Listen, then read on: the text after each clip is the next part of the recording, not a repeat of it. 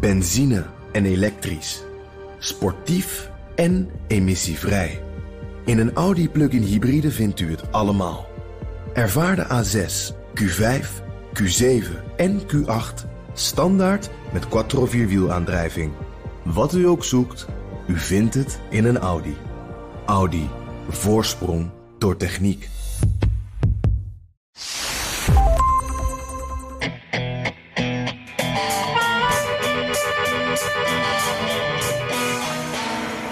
Rijkhalzend keken we ernaar uit. Niet alleen Amerika-junkies zoals wij, maar eigenlijk iedereen. Het eerste verkiezingsdebat tussen Donald Trump en Joe Biden. Het uur van de waarheid. Nou ja, anderhalf uur dan. Of beter gezegd, we kijken terug op een tenenkrullende chaos. The question Supreme Court Justice, radical question, left. Will you shut who is up, man? Listen, who is on your list, Joe? This Who's is on your so list? right. Gentlemen, is, I think this we've is ended so this.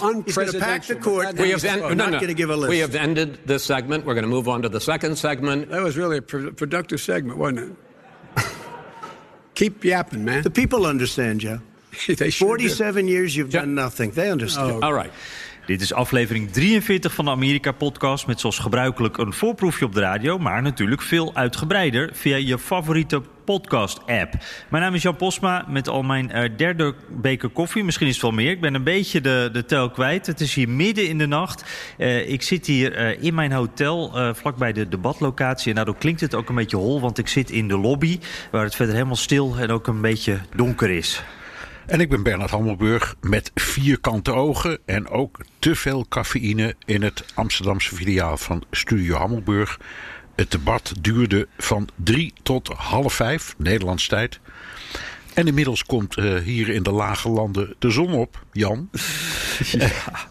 Dit was eh, ons zo'n beetje verkocht als het debat van de eeuw. Was het dat, Jan? Ja, jezus, ja. Eh, waar te beginnen, Bernard? We hebben er allebei naar gekeken en we zijn allebei volgens mij ook een beetje eh platgewalst. Het, het is, altijd wordt het aangekondigd als debat van de eeuw. Hè? Ik moet zeggen, dat, eh, dat, dat, dat was het niet voor mij. Maar dit was wel, ja, dit, dit is het meest bizarre debat dat ik ooit heb gezien. We hebben anderhalf uur lang eigenlijk eh, geluisterd naar aanvallen die maar heen en weer gingen. Eh, president Trump die heel agressief uit de startblokken kwam. Eh, die, die, die Biden interrumpeerde waar hij kon. Eh, eigenlijk gewoon bleef praten, ook als eh, Biden aan het praten was. Eh, hij, hij, hij stoomwalste over iedereen heen. Chris Wallace, de, de, de, man die de debatleider was, die, die had hem niet in de hand. Biden had hem niet in de hand. Daar komen we zo wel even verder op. Het was echt de Trump-show op dat punt. Maar Bernard, ik, voelde me dus als- alsof er een stoomwals over me heen was gegaan. Ik denk dat de Amerikaanse kiezer dat ook een beetje zo voelt. Ja. Eh, nou, eh, ik in afval ook. En eh, ik val maar even met de deur in huis. Want ik citeerde Dana Bash. die altijd zo keurig ogende chef politieke redactie van de CNN. Altijd in een prachtig mantelpak en keurig gekapt haar. Die haar commentaar luidde, luidde dit was een shitshow. Ja. Eh, ik kan het niet beter zeggen. Ja, ja. Eh, de, nee, de straatvechter Trump maaide Joe Biden voortdurend weg. Trok zich niet aan van de tijd, denderde over iedereen heen. Dat je zei het ook al, ook al over de presentator. En, en Biden had de grootste moeite om aan zijn verhaal toe te komen. Ja, precies. En, en dat, eh, dat, dat was echt af en toe frustrerend om te zien. Eh, als neutrale kijker, dan wil je toch... Je wil natuurlijk dat er interactie is, dat ze met elkaar in gesprek gaan. Maar daar, daar kwamen we eigenlijk helemaal niet aan toe. En ook eh, om nou te horen wat Biden precies wil en wat Trump precies wil. Nou, we hebben een paar dingetjes gehoord, maar... eh, eigenlijk zijn we geen steek verder gekomen... omdat er constant uh, gehakketakt werd. Eh, eh, er was wel een moment waarop Biden het even probeerde. Een paar momenten waarop hij even zijn, zijn verhaal wilde houden. Ehm, bijvoorbeeld nu toen eh, Trump zijn zoon Hunter aanviel. Hunter Biden. Eh, Trump die begint over Oekraïne, over, over China. eh, die, die plekken waar eh, Hunter Biden eh, veel geld heeft verdiend. Wat ook wel eh, behoorlijk schimmig eh, is natuurlijk. Maar waar we, eh, voor zover wij dat kunnen inschatten... waar niks, eh, geen wetten zijn overtreden. Maar Trump gebruikte dat eh, keer op keer om eh, Biden aan te vallen. Eh, en, en, en Joe Biden die begon toen uh, in zijn, uh, wat, wat, ja, in een van die momenten dat hij volgens mij ook een beetje gefrustreerd was, begint hij dan over de drugsverslaving van zijn zoon Hunter. He made a fortune in Ukraine, in China, in Moscow, That is simply and various not other places. true. He my made a son, fortune. my son, and he didn't have a job. My son, like a lot of people, like a lot of people we know at home, had a drug problem. He's overtaken it. He's he's he's fixed it. He's worked on it, and I'm proud of him. But why I'm was he proud of given my tens son. of millions All of right, but he wasn't given All right, tens of millions was of given dollars. That tens is of totally of totally En dit vond ik toch wel een uh, sterk moment, uh, Bernard. Want dit was een van de momenten dat hij even contact pro uh, probeerde te leggen met de Amerikanen thuis. want het gaat dan over, over Hunter, die dus een, een, ja, een verslaving probeert te boven te komen.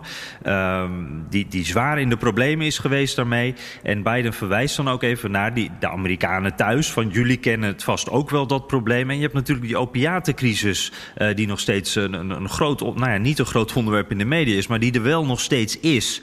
En dit is zo'n moment dat uh, Joe Biden dus even contact legt uh, met die mensen thuis die zitten te kijken en die iets soortgelijks hebben meegemaakt. En dat, dat vond ik wel sterk, want dat is natuurlijk precies dat, dat unique selling point wat Biden ja, naar voren wil brengen. Dat verschil wat, wat hij kan maken met, met Donald Trump. Ja, en van de, een van de, een van de nou ja, tientallen commentaren die ik heb gezien, jij ongetwijfeld ook, daar hoorde ik iemand zeggen dit maakt indruk op moeders.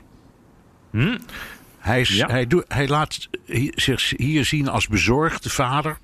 Die van zijn zoon houdt. En zegt: Ja, die jongen heeft een probleem gehad. Maar dat, dat, dat hebben we overwonnen. En ik sta achter hem. En uh, dat deed hij nogal warm. En, en ik vond dat een.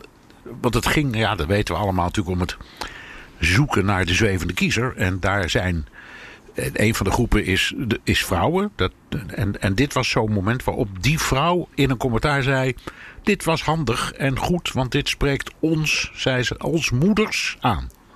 Ja, precies. En dit, zijn dan inderdaad die, die vrouwen in, in de buitenwijken, in de voorsteden, waar, beide kampen op jagen. En uh, Biden deed dat ook nog een keer toen het over de coronacrisis ging. Waarvan we natuurlijk weten dat hij heel kritisch is op wat Trump heeft gedaan. En zegt dat hij het allemaal anders zou hebben gedaan. Maar toen zei hij ook op een paar momenten, toen richtte hij zich even tot de camera en zei van ja, voor, voor, dit is ook voor jullie, al die mensen uh, uh, die nu aan de eettafel één lege stoel hebben. Omdat jullie iemand moeten missen door dat uh, coronavirus. Dat was ook zo'n moment waarbij ik denk, dat is echt uh, contact leggen. En wat jij zegt, die, die zwevende kiezer, hè? Ja, ja en hij, hij, zijn tactiek was duidelijk in dit overweldigende geraas van deze waanzin, deze complete chaos. Iets te doen wat hij zich klaarblijkelijk had voorgenomen en wat hij ook had getraind, namelijk um, van tijd tot tijd het woord uh, richten rechtstreeks tot kiezer. Dus je kreeg, je kreeg als het ware twee debatten. Je kreeg een debat tussen de presentator en vooral Trump en een beetje Biden. Maar die gingen met elkaar, tegen elkaar te keren ook op een bepaald moment. En je had het debat tussen die twee kandidaten. En je had ook af en toe een debat van Biden met de kiezer. Dat waren wel goede momentjes. Denk ik ook. Dat waren wel momenten waar je echt, echt even heel goed op moest letten. Hè? Want die, die beide momentjes die, uh, uh, werden dus ook meteen uh, door, door, Trump zeg maar, een beetje overruled. Die, die, die, pakte ze, die, die gaf het eigenlijk niet kans om het echt te laten bloeien. Dat Biden ook zijn verhaal af kon maken. Dus Nee, denk, jij dat die kiezer dat ook heeft meegekregen? Nee, nee, nauwelijks. Ik, ik, de, de, de, de, de kiezers. Nou, daar komen we direct ook nog wel over te spreken. Want er zijn natuurlijk al iets van reacties, peilingen, ga ze maar door. Maar ik denk dat de kiezer voornamelijk met verbijstering heeft zitten kijken naar dit schouwspel. Want die zei het in de inleiding al. Dit hebben we nog nooit eerder gezien. Nou, ik, ik volg die presidentiële debatten ongeveer vanaf ze zijn uitgevonden. Nou, niet helemaal hoor. Maar vanaf Carter en Reagan. Ehm, en daarvoor, de, het, het, het bestaat pas sinds Kennedy en Nixon. Hè, dus zo lang bestaat het, het, het, het, eh, het nog niet, dat debat. Maar zo gek als dit hebben we het echt nog nooit meegemaakt. En is het wel eens in de buurt gekomen, eh, wat jou betreft? Of, of zit- staat dit echt op eenzame hoogte? Nee, dit staat op eenzame hoogte. Ik heb nog nooit eerder meegemaakt dat kandidaten ehm, zich niet aan de fatsoens- en spelregels hielden. Eh, dus er worden tijden afgesproken en onderwerpen. Eh, de vragen krijgen ze van tevoren niet te zien, maar ze weten wel welke onderwerpen het over gaat. Dus bijvoorbeeld als het gaat over law and order, dan weten ze allebei wat ze daar in hun twee minuutjes kunnen en mogen zeggen. En daarna debat. Maar op het moment dat het woord law and order viel uit de mond van de presentator, begon Trump er al meteen doorheen te denderen. En op het moment dat Biden dan aan zijn twee minuutjes kwam, dan begon hij daar ook meteen doorheen te denderen. Ehm, dus ja, je, het, het, het had met debat helemaal niks te maken. Dit, dit hebben we nooit eerder gezien zo, Jan. Dit is echt Nee, nee. in, in waarlijke zin een unieke ervaring. Voor mij in ieder geval wel. Ja, voor mij ook. Nou, laten we het zo ook nog even over Chris eh, Wallace, de, de- de, de moderator, hebben. Maar je noemt eh, al Law and Order. Eh, dat was ook een onderwerp waarbij Trump inhoudelijk Biden de pas probeerde af te snijden. Ja, Trump die ziet in die ongeregeldheden van de laatste maanden... Hè, die confrontaties tussen Black Lives Matter, de politie... ook soms witte demonstranten, wat we bijvoorbeeld... de onrusten die we bijvoorbeeld in Portland ook hebben gezien... Daar ziet hij, dat ziet hij steeds als aanleiding om weer op de, dat thema, de, wet en de handhaving terug te komen. En natuurlijk zijn eigen rol daarin als, als de, de, de koning, de man van de law and order. Ja. Ik, Jan, ik weet niet hoe jij het hebt ervaren, maar ik schrok me een hoedje. Van het moment waarop Chris Wallace, de, de, de presentator, vroeg aan, de, aan allebei eigenlijk, maar vooral aan Trump, of ze afstand wilden nemen van radicalen en vooral white supremacists. Dus die, die, die dubieuze witte groepen. En eh, dat weigerde Trump. Dat deed hij gewoon niet. Ehm, voor de zoveelste keer moet ik zeggen. Maar dit was een gouden kans geweest. Om te zeggen: oké, daar kan ik op dit moment mooi even mee afrekenen. Dat vinden die moeders in de voorsteden prettig om te horen. Maar dat deed hij niet. Integendeel, hij sprak als het ware rechtstreeks een van de meest beruchte milities toe. Proud Boys, dat zijn die engers op die eh, pick-up trucks met die eh, eh, tatoeages op hun armen en geweren en bier in de hand. En, en, en die sprak hij rechtstreeks aan met de zin stand back and stand by. En dat betekent zoiets van hou je even in, je hoort nog van me. En ik, ja, nou ja, toen sprong bij mij heel even het glazuur van mijn tanden, Jan. Ja, ja, ja, ja, ja. nee zeker. Dat, eh, die, Proud Boys, dat zijn echt eh, nare jongens. Eh, ik heb ook op verschillende demonstraties... En, en ook op de 4th of July bijvoorbeeld de laatste keer... toen waren die Proud Boys... eh, nou, daar, heb ik ze gezien. Het is eigenlijk altijd waar die, die, die mannen zijn. Het zijn jonge kerels allemaal. eh, die allemaal ook een beetje dezelfde polo's aan hebben, dezelfde kleding. Je ziet eh, bepaalde vlaggen ook bij ze.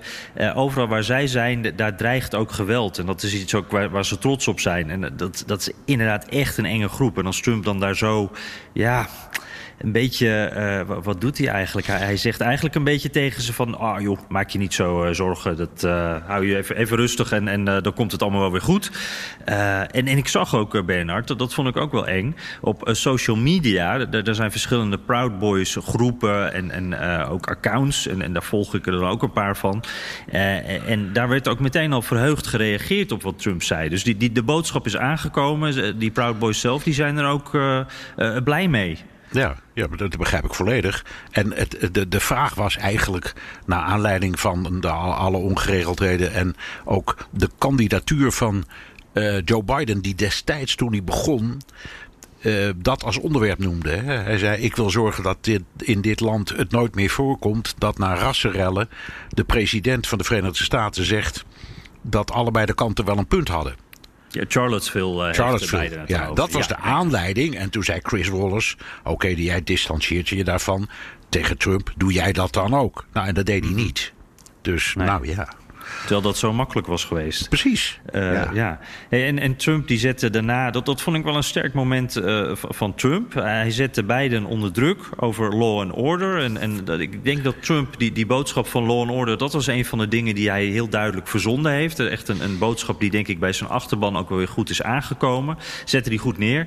Eh, en hij probeerde toen ook Biden te dwingen om zijn steun voor law and order uit te spreken. The Democrats that run these cities ridiculous. don't want to talk like you about law and order. Violent and you crime, still haven't mentioned. violent Are you in favor of law and order? I'm in favor of law. You follow. Are you in a little favor bit of of law order. and order? Go yes, ahead, I'm say a, it. No, no, you everybody's asked a question, let him finish. Law and order. loses Law and You let order. him- let him answer. Law and order with justice, where people get treated fairly. En je hoort, Biden heeft daar dan uiteindelijk wel een mooi antwoord op. Een mooi genuanceerd antwoord op. Waar hij ook uh, alle kanten binnen zijn eigen partij uh, mee tevreden uh, kan houden. maar ja, voor, voor de Trump-achterban veel te slap natuurlijk. Ik hoorde ook Biden, die, die heeft nog het geweld een keer heeft hij, afgezworen, zeg maar. Heeft hij veroordeeld, moet ik dan zeggen, tijdens protesten. daar, daar praatte Trump ook gewoon keihard doorheen. Dus ik, volgens mij is dat ook helemaal niet zo aangekomen. Dus ja, het, het was een onderwerp waar, waar, waar in ieder geval Trump volgens mij eventjes zijn stempel heeft gedrukt uh, ja. tijdens ja, het debat. Dat, dat was ook zo. En, en, en Biden zat natuurlijk ook een heel klein beetje um, in de moeilijkheden op dat moment. Omdat hij tegelijkertijd hij, kijk, hij moet een, een, middenkoers varen in zijn eigen partij. Dus dat heeft hij ook wel duidelijk gedaan. Hij heeft zich gedistanceerd van alles wat links klinkt en wat rechts klinkt. Hij wil echt midden, man van het midden zijn. Maar met dingen als law and order en de rol van de politie en de financiering van de politie en ehm, optreden wel of niet tegen eh, zwarte demonstranten, daar zat hij duidelijk een beetje mee in zijn maag. En dat is een zwakke plek die Trump heel goed aanvoelde. Dus zeggen debatmatig gesproken was dat, vond ik eigenlijk een van de weinige echte goede momenten. Mm hm. Ja, ja, ja. Nee, denk ik ook. Oké, eh, belangrijke vraag. Ehm, we zien een overweldigende Trump. Die ook volgens zijn eigen partij, zijn eigen adviseurs. Ik hoorde een commentaar van Chris Christie, heel interessant. Ja. Dat is de man die als stand-in heeft gediend bij het trainen. Dus die, heeft, die heeft Biden gespeeld. En die zei: uh, It was too hot. Dus zelfs zijn eigen belangrijkste adviseur in dit debat zei: uh, Trump is te hard tekeer gegaan. Ah, wat interessant. Heel interessant. Die, die, deze meneer, dat moeten we misschien even erbij zeggen. Hij zit volgens mij ook bij ABC, toch, eh, Chris? Ja, zit, Daar is hij eh, als commentator. Ja, zeker. zeker. Dus die, die dikke man, die. Uh, oud-gouverneur. Oud-gouverneur van New Jersey. En uh, die vond het. En ik hoorde anderen ook in commentaren zeggen: ja, jammer. Ook, ook echt overtuigde Republikeinen. Die zeiden: dit is jammer. Uh, want uh, dat, die, dat zijn strategie was: ik laat gewoon die Biden nooit uitspreken. Dat begrijpen we. Maar om het op deze manier te doen, zo keihard er tegenin, ja, dat werkt averechts. Dus de vraag, Jan. Vind je dat Biden toch ook wel een beetje stand heeft gehouden in dit ja. enorme geraas?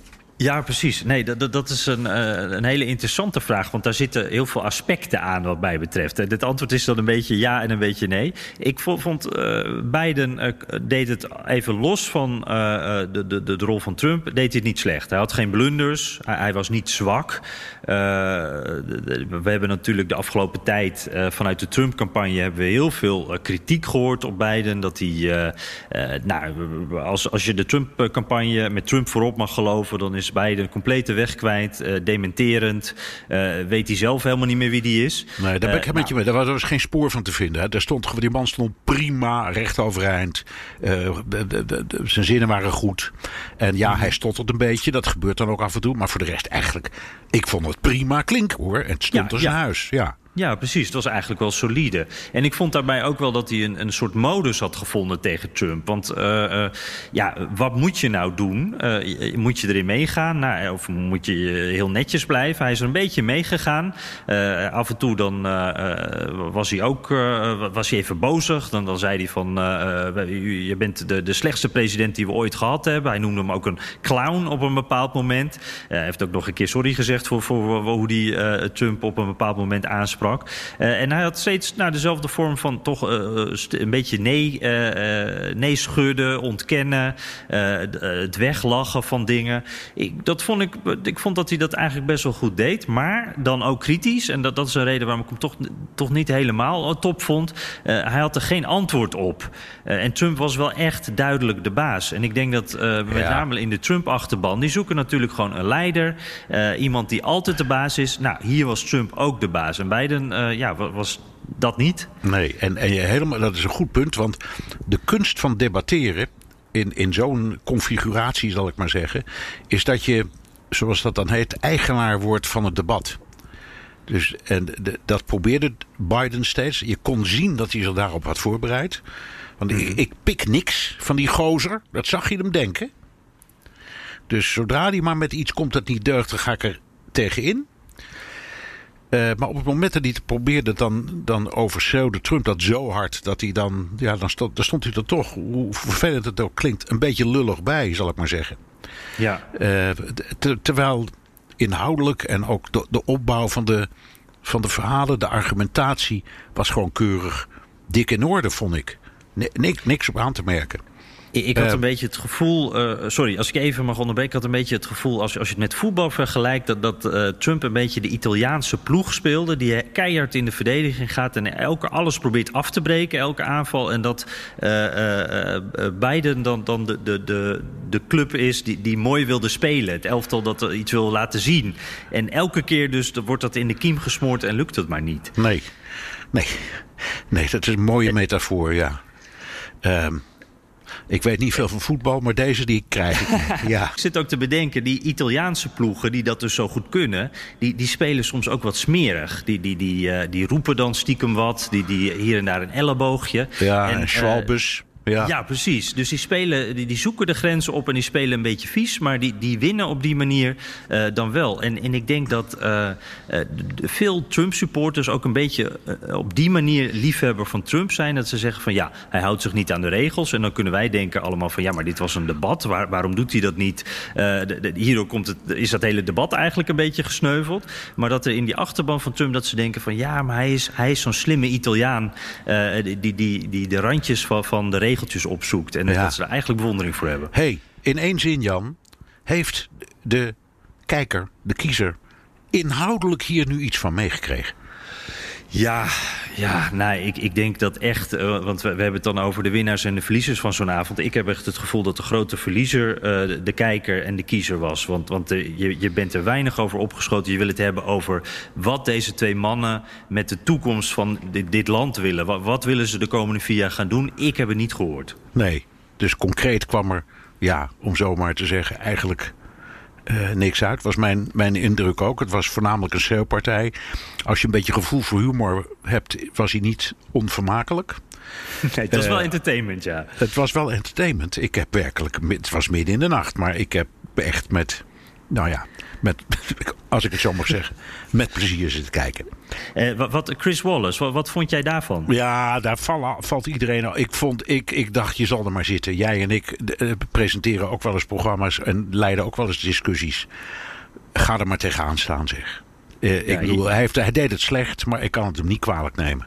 Jan, voor het debat stond Biden er in de peilingen echt redelijk voor. Ehm, landelijk ja, misschien zelfs wel 7 of 8 procent, zeiden ze. Ik geloof dat nooit, maar het leek mooi. Mhm. Maar ook bijvoorbeeld in de swing state Pennsylvania. Daar was net een peiling voor het debat. Heb jij enig idee hoe het nu staat? Is er nieuws over? Is er al iets bekend van hoe de kijkers hebben gereageerd en wat ze ervan vonden? Ja, nee, uh, laat ik eerst eens even kijken naar, naar waar jij mee begint. Met die peilingen, hoe ze ervoor staan op het moment dat we aan dit debat begonnen. Um, daar uh, uh, heb je inderdaad dat, landelijke gemiddelde waar het er nog steeds heel goed uitziet. Maar ja, wat heb je daar ook aan? Hè? We kijken toch maar eens eventjes naar uh, de swing states. Ik geloof dat die gemiddeld landelijk op plus 6 staat op dit moment. En dat daalt wel een heel klein beetje, maar ja, is nog steeds goed. Pennsylvania noemde jij. ik kijk, altijd, ik kijk naar Real Clear Politics trouwens, die het gemiddelde pakken van die peilingen. Daar staat Biden op 5,7% voorsprong met een pijltje omhoog. Dus dat is ietsje beter geworden zelfs. Ja, zag er goed uit, ja. Ja, en dat is natuurlijk een van die, in ieder geval drie staten... die, die, die gewoon, ja, Trump moet winnen eigenlijk om, uh, om een kans te maken. Um, ja. Florida, uh, ook uh, spannende blijft hij. Daar staat Biden op plus 1. En dat blijft een beetje gelijk. Dus dat is echt heel, uh, heel spannend daar. Zo, zo. Ja, ja. dus dat wordt, uh, dat wordt, nou ja, dat is Florida natuurlijk eigenlijk altijd. Uh, Wisconsin, dat is ook zo'n swing state die, die Trump eigenlijk moet winnen om, om dat presidentschap te houden. plus 5,5 voor beide, maar ook een klein pijltje naar beneden. Dus die voorsprong is ook een beetje minder groot geworden. Michigan, plus 5,2, dat is gelijk gebleven. En North Carolina vind ik ook nog wel een mooie. Dat, daar staat ja, staat het eigenlijk gelijk. Dus de, ja, het staat er nog steeds goed voor voor Biden. Je ziet een paar plekjes waar hij dus een klein beetje aan voorsprong kwijtraakt. maar ja, ik, ik zat laatst ook te bedenken. We moeten eens kijken wat we allemaal mee hebben gemaakt het afgelopen jaar. En wat weinig, hoe weinig dat met die peilingen heeft gedaan. Ze blijven altijd een ja, beetje de... in diezelfde marge. je hebt gelijk. Eigenlijk, eigenlijk sinds de periode dat Trump dagelijks een coronapersconferentie hield, is er heel weinig beweging meer geweest in die peilingen. Ja, ja. Dat was, daar is het als het ware. Toen kreeg je even dat dieptepunt. Uh, toen Trump beweerde dat je allemaal Chlorax in moest spuiten om te genezen. Maar daarna kwam hij weer omhoog en toen is het gebleven ongeveer op dit pijl. Hè? Ja, ja. Dus ja. En, en weten we iets, is er iets geweest al. Um, want jij kunt meer zien aan kanalen en dingen horen dan ik. Heb je al iets van een peiling wat ze soms doen uh, bij de networks bijvoorbeeld? Nee, ik, ik heb daar nog niet zoveel van gezien. Ik heb uh, één dingetje gezien bij CNN, maar dat, dat had jij ook gezien. Uh, dat, en dan moet ik zelfs eventjes in mijn hoofd graven hoe het nou weer precies zat, Bernard. Was het nou 60% ja, van de... Nee, dat was, ja, nee dat, ja, precies. Dat was 60% voor Biden en 28% voor uh, Trump. Als, als maar zij je, maar ja. je, ja, maar als winnaar van het debat. Maar CNN zei daar zelf bij. Uh, ons kijkerspubliek is wat meer democratisch dan republikeins. Dus dit is een vertekend beeld, ja. zeiden ze zelf. Ja, dat vond ik dan wel weer netjes. Um, en er zat nog een peilingje achter, zag ik. En uh, dat, ze hadden een groep van undecided, hè? die hadden ze mhm. bij elkaar. Um, en die werden voortdurend geïnterviewd en die hielden ook hun. Die hadden ook zo'n zo'n emotiemetertje, weet je wel. Dan kon je met zo'n streepje zien ja. op welke momenten ze het spannend en, en juist niet vonden. Um, die mensen kwamen er ook na dat uh, debat eigenlijk niet goed uit. Um, en dat dat hebben ze dan weer geëxtrapoleerd op een soort van landelijke peiling. Waarbij ze zeggen onder kijkers. Hè? Dat is dus niet onder kiezers. Dat is een verschil. Dus, maar goed, onder kijkers. En dan bleek dat ik geloof 56% van de kijkers uh, aan de hand van dit debat geen keuze had kunnen maken. Ja, dat verbaast me niks. Nee, mij ook niet. Uh, en dan de rest was ongeveer gelijk verdeeld. Ik geloof een klein beetje meer voor Trump dan uh, een klein beetje meer voor Biden dan voor Trump. Maar da, nogmaals, dit was CNN. Dus CNN is een beetje vertekend. Ik denk dat als je bij Fox kijkt, dat het net andersom is. Ja, ja. Hoewel ook, dat viel mij wel ook op hoor. Ook de, de Fox-commentatoren die waren niet echt gelukkig met deze vertoning. Nee, precies. Uh, dat, dat, dat had ik ook gezien. Ik, ik was uh, ook op. op, op, op om, jij vroeg dat. Kan jij even naar Fox kijken, het kwartiertje of het half uurtje na dat debat? En dat heb ik even gedaan. En het eerste debat, of het eerste panel wat daarop sprak, dat, dat was best wel een beetje voorzichtig. En ik vond het wel grappig om te zien dat die, die mensen waren ook een beetje. ja, die, die hebben ook de stoomrol eh, Trump gevoeld, zeg maar. Um, en ik zit even te zoeken hoor, want ik had het opgeschreven.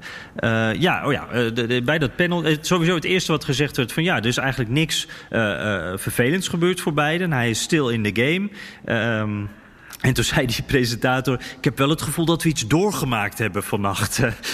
vanavond. We zaten op de edge of our seat. En, en hij, hij, keek daar even veel betekenend bij. En toen kwam dat panel. En de eerste spreker die zei: Ja, Trump is de winnaar. Uh, hij was de bucking Bronco. Vond ik een mooie omschrijving. Maar Biden held on very well, was very clear. Uh, soms een beetje van zo'n apropos. Maar was confident.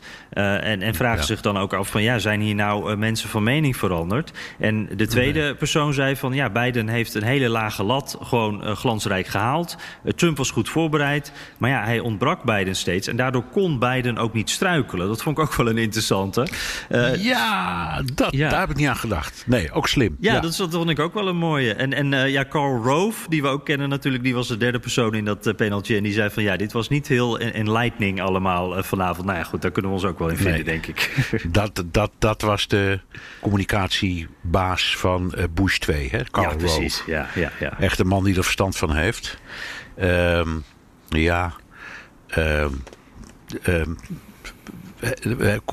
ze hadden het verdeeld in iets van vijf of zes onderwerpen. Maar dat liep ook allemaal verkeerd. Omdat ja.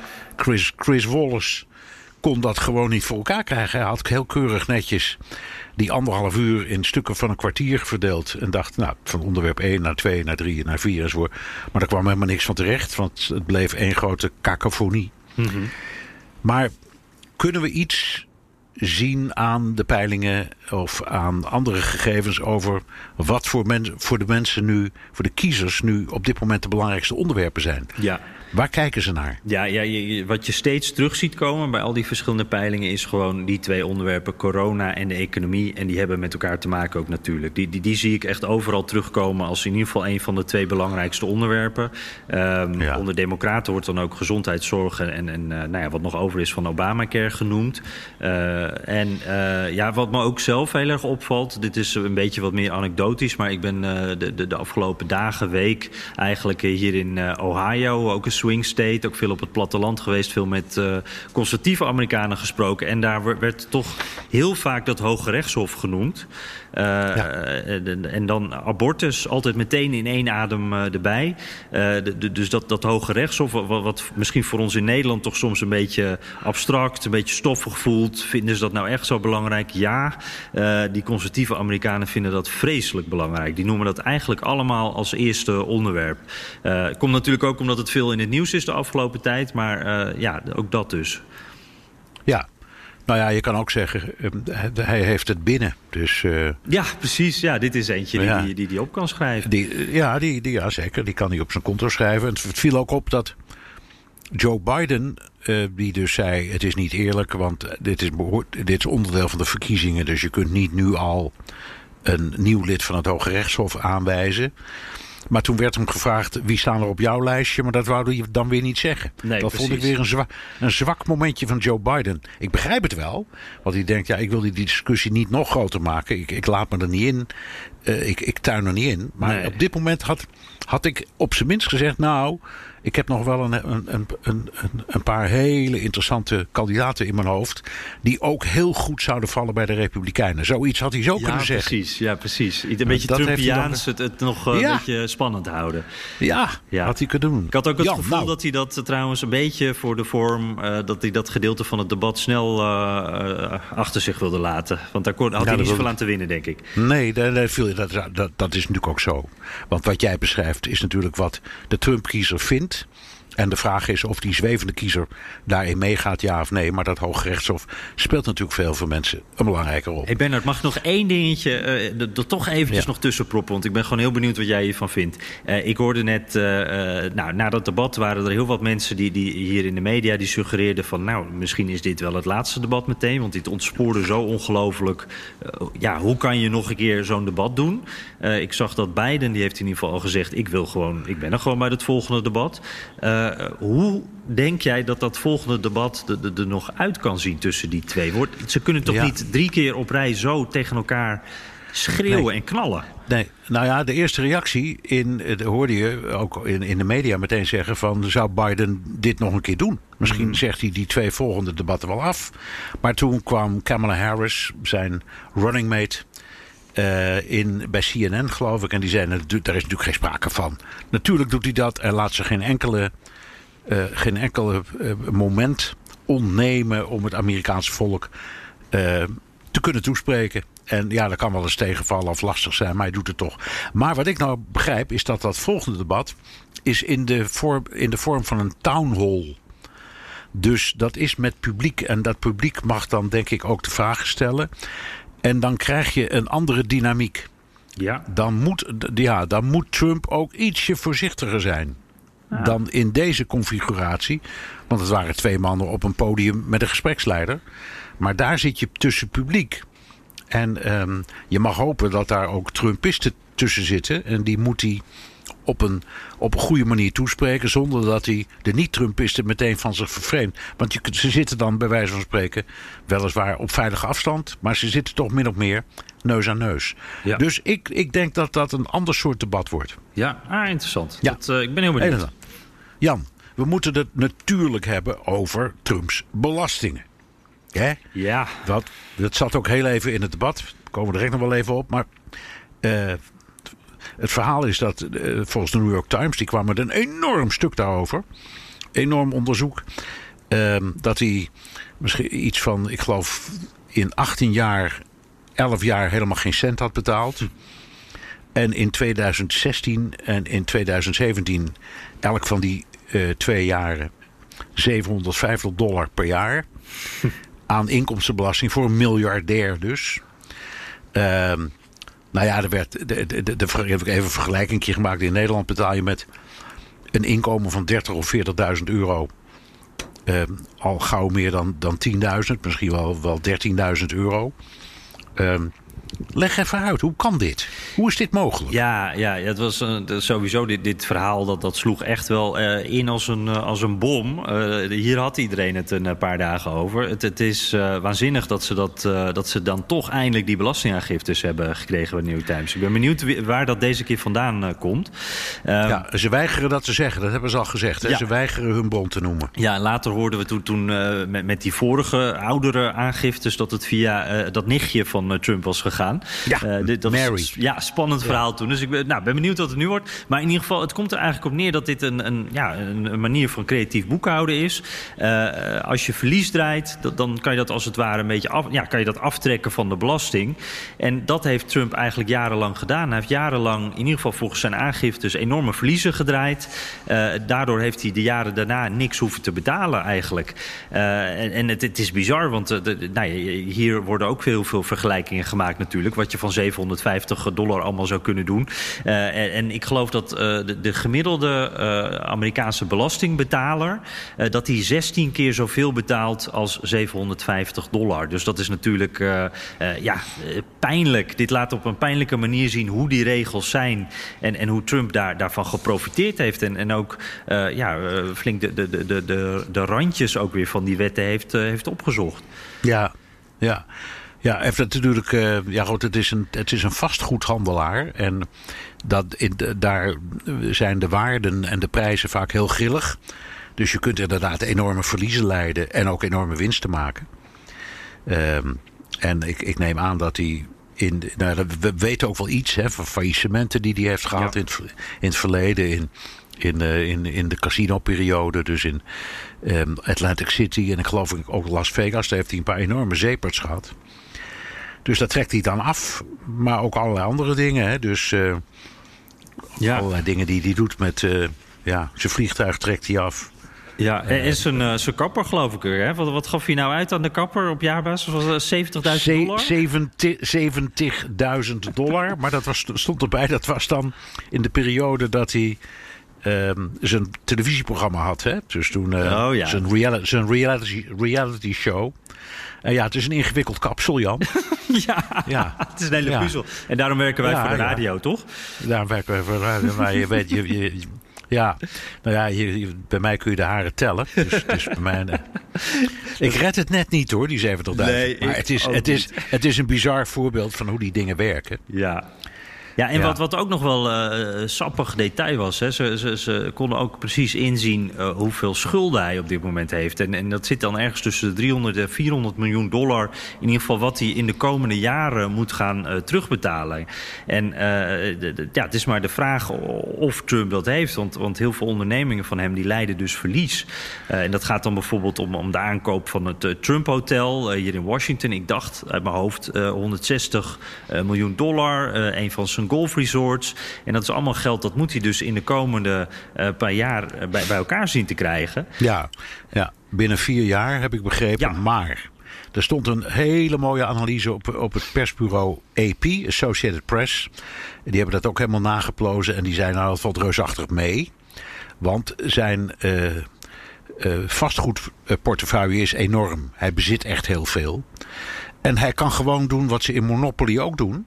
Hij kan op een bepaald moment zeggen: Ik, ik, ik verkoop wat. Hm. Ik, verkoop, ik verkoop dat hotel in Washington of ik verkoop wat andere dingen. En de, de, waarschijnlijk is de omzet van dat bedrijf misschien wel tussen de 3 en 4 miljard. Dus dan is 3 of 400 miljoen ja. terugbetalen aan een schuld ook niet zo verschrikkelijk. En schreef AP: Het is ook niet ondenkbaar dat zijn grootste geldschieter, dat is Deutsche Bank. Um, dat hij gewoon op basis van de portefeuille die hij in bezit heeft, uh, zegt: we, we, we verlengen de lening. Ja, over ja. vier jaar. Dus dat kan ook. Dus het is niet zo dat er, dat er geen uitslaande brand en hij eindigt niet aan de bedelstaf. Maar het is een gek verhaal. En, en ja, ik moet steeds maar denken aan uh, de vorige campagne. Dus vier jaar geleden, toen kwam dit onderwerp ook met regelmaat naar boven. Um, en dan, dan kwam ook het, het, dat ging dan over de staatsschuld bijvoorbeeld. Hè? En hoe je dat nou kon oplossen en beheersen. En toen zei hij, dan ben je bij mij aan het goede adres. Want ik ben de king of debt. Dus de koning van de schuld. Dus hij, hij klopte zich daar toen al voor op de borst. En ik denk dat dit precies is wat hij uh, bedoelt. Ik weet precies hoe je, hoe je enorme schulden kunt maken. Uh, en hoe je die dan van de belasting af kan trekken. En buitengewoon comfortabel kunt leven. Maar de vraag is: mag het? Hè, juridisch. Mm -hmm. En mag het politiek en moreel? Dat is ongeveer waar volgens mij nu de discussie over gaat. Mm -hmm. Ja, waarbij juridisch, uh, dat gaan we zien, denk ik. En, en dat politiek en moreel, ja, uh, jij zegt het al, dit was al onderdeel van zijn campagne. Dus ik denk niet dat hij hier een, een prijs voor gaat betalen, politiek. Nee. Nou, ja. Uh... Hij, hij, je zei het al, het ging er ook in het debat nog even over. Hè? Uh, dat vond ik wel een mooi moment, want daar deed hij eigenlijk wat jij nu ook beschrijft. Hij, draaide het eigenlijk om. Uh, hij zegt niet van, hij trekt niet het boetekleed aan van, van dit heb ik gedaan of wat dan ook. Hij zegt eigenlijk, hé, hey, dit is jouw schuld, Joe Biden. jij zat al die tijd in de Senaat, jij was vicepresident. In die tijd zijn deze regels gemaakt.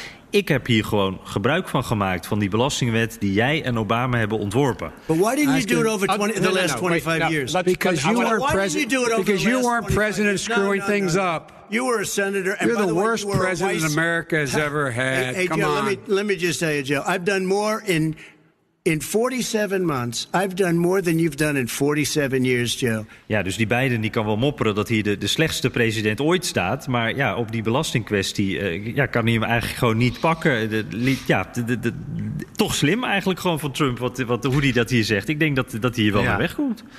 Ja, en hij zei ook bovendien, het verhaal klopt helemaal niet. Want ik heb in die jaar, hij noemde er ook bedragen bij. Hij zei, nee, in het ene jaar heb ik uh, iets van 21 miljoen en het het volgende jaar heb ik iets van 23 miljoen betaald en niet 750 dollar.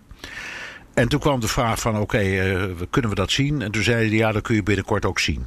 Ja, maar, dat zegt hij altijd, dat doet hij ja, vervolgens ja. niet. Dat was in 2015 maar, ook al zo. Maar de, nee, dus, uh, we weten het niet of hij de hele boel bij elkaar liegt. Of uh, dat hij, wat hij steeds zegt, ja, ik... uh, de, ik, ik, ik zit in een belastingcontrole op het ogenblik. Maar ja, dat duurt dan ook al vier jaar. Dus ook wel lang hoor. Mm -hmm. ja. Maar goed, uh, ik denk dat, uh, dat wat jij zegt en wat, wat hij ook tegen, tegen Biden zegt, dat hij gewoon gelijk heeft. Dus het mag. Uh, belastingontwijking mag. Belastingontduiking is een misdrijf. Maar ik denk niet dat hij dat heeft uh, gepleegd. Alleen, de vraag is. Ja, waar lopen nou de verbanden door elkaar? Je noemde dat hotel. Je hebt ook die golfclubs uh, die die bezit. En daar zitten dan altijd allemaal hele belangrijke gasten. Ook soms mensen die te maken hebben met de regering of die gast zijn van de overheid. Met enorme rekeningen en die worden dan weer door de overheid betaald. Dus daar lopen die dingen door elkaar. Um, ben jij daar iets wijzer uit geworden hoe, hoe dat nou in elkaar zit? En is daar dan bijvoorbeeld sprake van toch van een vorm van corruptie of wat dan ook? Nou, volgens mij is daar, daar in ieder geval nergens corruptie uh, be bewezen. En is, is het daar meer to, toch die, die morele vraag waar we het zo net ook al over hadden. Van ja, kan je dat maken op die manier? dat er, ik, ik weet niet meer precies wat er nou het voorbeeld was, maar ergens bij een van zijn golfparken, daar wordt bijvoorbeeld een huisje, daar, daar wordt huur voor betaald. De, voor, het, door de geheime dienst, die hem natuurlijk moet beveiligen. En nou die rekening, dat, dat zijn flinke rekeningen, die moeten altijd betaald worden. Ook als Trump uh, dan niet aan het uh, golfen is. Uh, dus dat soort dingen. Dat, hij zegt altijd van, nou, ik reken vriendenprijsjes daarvoor. maar het zijn toch behoorlijke rekeningen. Je hebt eens zo'n journalist bij de Washington Post die dat allemaal uitzoekt. En die, die, komt toch tot, tot, tot behoorlijke bedragen. En ja, dus daar zit enorm een grijs gebied in. En waarbij het eigenlijk is met, met alles wat Trump denk ik tot nu toe doet. Hij zegt gewoon, ja, hou me maar tegen zeg dan maar wat ik verkeerd doe. bewijs het maar. en dan, dan kijken we wel weer verder. Maar ik doe het gewoon. Hij doet gewoon wat hij precies. En ehm, ja, hij blijft er. Dat is heel wonderlijk, maar hij blijft ermee wegkomen. Ja. En, en misschien heeft hij ook gelijk, dat kan ook best. Misschien hoeft het ook allemaal niet. Er, er staat nergens in de wet dat een, dat een, een president zijn, zijn belastingpapieren moet laten inzien ehm, in het openbaar. Dat is nergens. Uh, en misschien is hij zo rijk als hij zich voordoet. Wie weet, Jan. Maar, maar Bernard, één ding, want uh, wat toch ook wel een ding is: een president die een bedrijf heeft waar hij, nou ja, eigenlijk uh, gewoon nog bij betrokken is. hij weet precies hoe het met zijn bedrijf gaat, natuurlijk, met zijn kinderen die, die, die het leiden. een president die, die, die dus met zijn bedrijf geld nodig heeft. Ehm, misschien wel nieuwe leningen aan moet gaan. Dat is best wel dat is toch wel link op het moment dat ja, wij maar niet volgens weten. Mij, nee, ja? nee, maar volgens mij is dat geregeld. Want formeel um, is hij uh, uit de zaak. Dus dat wil ik niet zeggen, niet met zijn aandelen, maar wel met zijn zeggenschap. Um, en formeel is het bestuur in handen van de Trump-organisatie. De Trump ja, en dat, dat is zijn zoon en andere kinderen en familieleden. En uh, nou ja, mensen die hem al jarenlang daar uh, in, uh, in, dienen. Gewoon advocaten en boekhouders en accountants en zo. En die leiden het bedrijf. Dus formeel heeft hij er niks mee te maken. Um, en zo is het in het verleden ook geweest. Bijvoorbeeld Bush 1 was ook zo'n hele vermogende man. Hè? Die had zijn geld verdiend in de olie-industrie. En die heeft, dat, die heeft toen op het moment dat hij president werd... heeft hij dat in een trust fund gestopt... Waar die dan ook alleen maar één keer per jaar de jaarrekening van zag. Maar ze er verder ook niet meer mee kon bemoeien. Ik denk dat Trump net zoiets bedoelt. En Trump neemt geen salaris, hè? Moeten we ook even zeggen. Ja, ja dat dus zegt hij zelf ook regelmatig. ja, maar hij speelt dus wel... Het is natuurlijk de macho en het is de lefgozer en noem maar, maar op. Maar eerlijk is eerlijk. Hij heeft recht op 400.000 dollar per jaar, bruto. En die neemt hij niet. Mm -hmm. Dus... Uh, ja. Toch even twee cynische dingetjes. Uh, de, de, eerste is, uh, ik denk dat met al die rekeningen die hij laat betalen door, uh, door overheidsdiensten die bij, in zijn bedrijven zitten, dat hij daar meer geld mee binnenhaalt. En Trump heeft dus niet zo'n trust fund. dus die, waar dat dan bij Bush een, een, een, muur, echt een muur was, is het hier weer een soort doorzichtig wandje waarbij hij natuurlijk wel gewoon mee kan kijken. Maar goed, ja. dit moeten we misschien eens later in een aflevering wat uitgebreider bespreken. Ja, de centen van Trump. Ja, precies. Jan, Jan uh, fris en fruitig, zoals wij zijn na uh, nou, wat is het? We zitten toch al een uurtje of 36, denk ik, door te rammen. Hè? Ja. De luisteraarsvragen. Ja, precies. Ja, uh, heb je nog puff en heb je weer zo'n dikke postzak? Ja, ik heb echt een enorme postzak. Dus deze keer ga ik ook maar echt even met excuses beginnen. Want ik heb uh, deze week echt best wel druk gehad. Dus ik heb op Twitter bijvoorbeeld ook helemaal niet goed uh, kunnen bijhouden wat jullie allemaal gestuurd hebben. excuses daarvoor. En ik ga ook al meteen jullie teleurstellen dat we niet alle vragen kunnen doen. Want we hebben echt weer een heleboel ge gehad wat heel leuke is natuurlijk, zoals altijd. Maar uh, na dit debat en in die stoomwals uh, gaan, we er, gaan we er een paar doen. Maar we kunnen ze niet allemaal doen.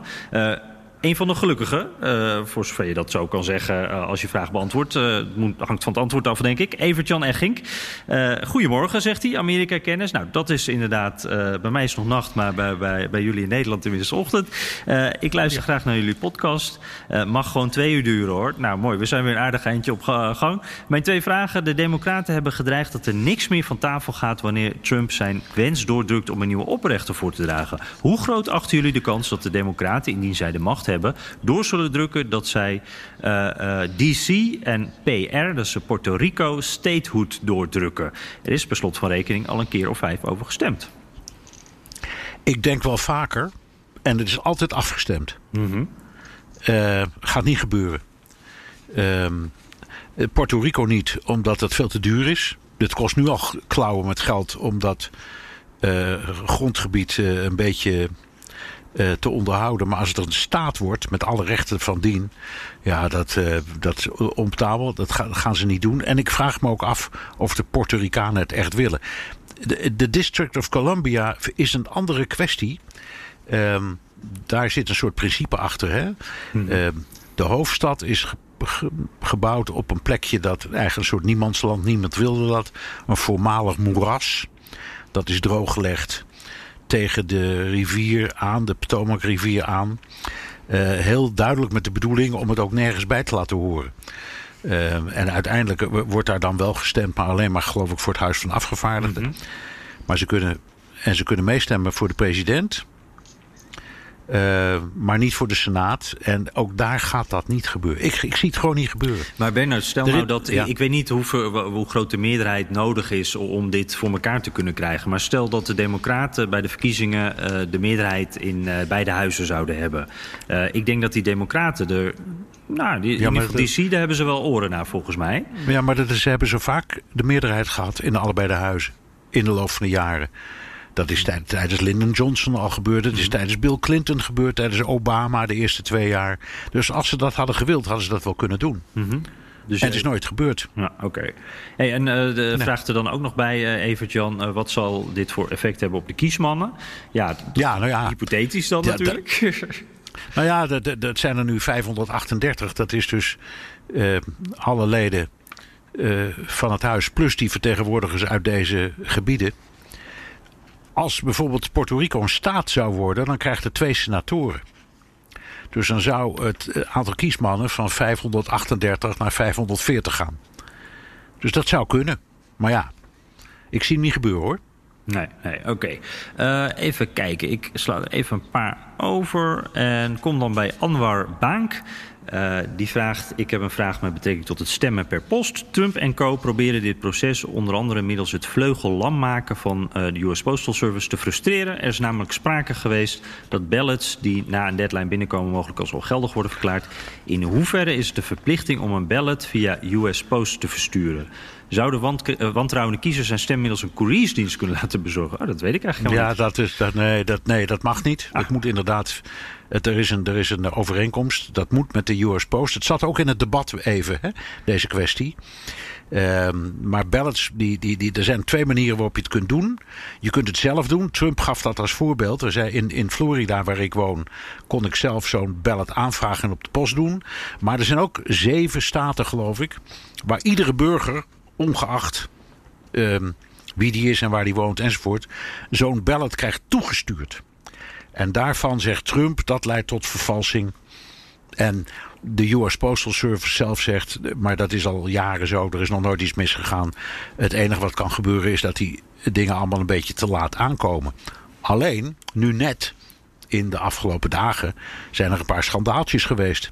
Eh, in, in New York City zijn geloof ik 10.000 ehm, van die eh poststembiljetten gevonden die, met drukfouten. Ehm, en nog in een andere staat is ook, ik ben even vergeten waar, is ook een schandaaltje. Dus ja, er gaat wel eens wat mis. Dat is een feit. Maar goed, dat kan je ook gebeuren met een stembiljet. hoor. Want ik herinner me destijds in de kwestie tussen Bush en Gore. Hè, toen moest worden beslist wie van de twee had gewonnen. En dat ging dan om de staat Florida. Het probleem, een van de problemen was dat de, de, de traditionele stembiljetten, die, die doe je in een, in een soort machine en dan, dan pons je daar gaatjes in. Dat die biljetten niet helemaal goed waren afgedrukt, zodat je niet goed kon zien welk van de twee gaatjes nou was geponst. Dat van Bush of dat van Gore. Dus ja, daar kan wel eens wat misgaan. Maar al die, die hele hetsen, aangezet door Trump, dat, dat vind ik eigenlijk heel eng. Want er is naar mijn idee helemaal niks aan de hand. Nee, nee. Behalve, behalve dan dat we erg lang moeten gaan wachten tot we de uitslag hebben. Maar ja, Ja. we, we, we komen de tijd wel door, Jan. Eh, ja, precies. Pratend of eh, anders luisterend. eh, dat ko- komt wel Ja. goed, inderdaad. Eh, nou, de laatste. Jasper Quint. Eh, die luistert altijd via Spotify. Onderweg naar werk of college. Op de fiets of in de trein. In jullie vorige podcast noemden jullie heel kort nog even... hoe Michael Bloomberg zo erg met zijn geld smijt. En wat het nou uiteindelijk oplevert. Ik heb een vraag over die laatste nieuwsbericht over Bloomberg... die miljoenen zou hebben opgebracht om ex-criminelen uit Florida te helpen stemmen. Is dat naar jullie mening een oprechte zorg die Bloomberg uitdraagt richting ex-criminelen... eh, die, die dus verhinderd worden in het stemmen? Of is dit een tactische operatie om die eh, staat toch blauwer te laten kleuren? Ja, ja je zou, als je heel cynisch redeneert, kun je zeggen: elke stem telt. En het gaat wel om een aanzienlijk aantal mensen. Uit mijn hoofd, ik weet het niet, maar ik geloof wel iets van 70.000 of zo. Dat is behoorlijk. Ja. Ehm, maar er ligt hier een hele lange, jarenlange discussie aan ten grondslag. Over de vraag, die, die heb je in de hele wereld hoor, die vraag. Of een ex-gedetineerde, iemand die dus een straf heeft uitgezeten. Of die gratie heeft gekregen of is vrijgelaten. Dan zijn volledige rechten terugkrijgt, inclusief het stemrecht. Daar was een uitspraak over ik meen van het Hoge Rechtshof, maar het kan ook het Hoge Rechtshof van Florida zijn geweest, dat zei ja. In zo'n geval mag zo iemand stemmen. Maar dat is dan door een andere rechtbank weer verworpen. Dus nu mag het weer niet in Florida. Ja. Dus het is een beetje een kwestie. En het is een principiële kwestie. Ja, dat kun je in elke democratie kun je die vraag stellen. Is iemand die zijn straf heeft uitgezeten, is die schoon? Ja. En, en Of niet? In, in Florida hebben ze dus gezegd van... eh, ja, die is schoon als je straf hebt uitgezeten. Maar die straf betekent ook dat je al je eh, advocaatkosten... en al je boetes en al het andere ook hebt betaald. En dat is vaak een probleem voor mensen die net uit de ja, gevangenis dus, komen. Wil je eerst even afrekenen. Ja, precies. En dan zegt Bloomberg Ja. dus van, nou, ik ga die mensen helpen. En, en, ik, ik, eh, en je zegt inderdaad, elke stem telt. Dus het lijkt ook een beetje op stemmen kopen. En dat zegt ook de, eh, ik ben even de titel kwijt... maar het hoofd eh, justitie, zeg maar, in Florida zegt dat ook. Van, hé, hey, wacht eens even, dit, eh, dit, dit- vinden wij verdacht. Eh, dus die gaan het ook onderzoeken. Ehm, nou ja, we zullen zien wat eruit komt. Ja. Ja, eh Bernard, ik, eh, die, die stoomwals, ik begin hem wel een beetje te voelen. Ik weet niet hoe het bij jou is. Ja, het is, eh, het is mooi geweest. Het is mooi geweest. Dit was hem weer. Ik heb ook deze keer, Bernard, geen recensies. Want eh, eh, ik heb gewoon geen tijd gehad om er naar te kijken. Dus alsjeblieft, blijf ze sturen. En dan nemen we ze de volgende keer weer mee. Oké, terugluisteren kan via de BNR-site, Apple Podcast en Spotify. Heb je vragen, opmerkingen, kritiek of complimenten? Dat kan ook met een tweet naar Jan Postma USA of BNR De Wereld. Of heel ouderwets met een mailtje naar dewereld.bnr.nl. Ja, en laat ook even weten hoe je naar ons luistert en waar vinden we ook leuk. En oh ja, trouwens, eh, wij zijn natuurlijk genomineerd voor een podcast award. Ik heb al heel veel hele leuke reacties gekregen, onder andere via Twitter van mensen die al op ons gestemd hebben. Echt eh, heel fijn om te horen, want eh, nou, daar zijn we wel heel trots op natuurlijk dat onze luisteraars zo voor ons in de bres springen. Eh, mocht je nou nog niet gestemd hebben, je bent zeer welkom om dat te doen. Vinden wij heel erg leuk. Eh, en dan eh, hopelijk eh, nou, gaan we daar nog een prijsje uitslepen. En voor nu ga ik maar eens naar bed. Ik hoop dat mijn koffie dan inmiddels een beetje is uitgewerkt. En voor jou begint de dag zo'n beetje, geloof ik, Bernard, of niet? Ja, ja, ja, ik heb een soort jetlag, Jan. ja, en dat ben je gelukkig gewend. Dus ik zou zeggen, tot de volgende keer.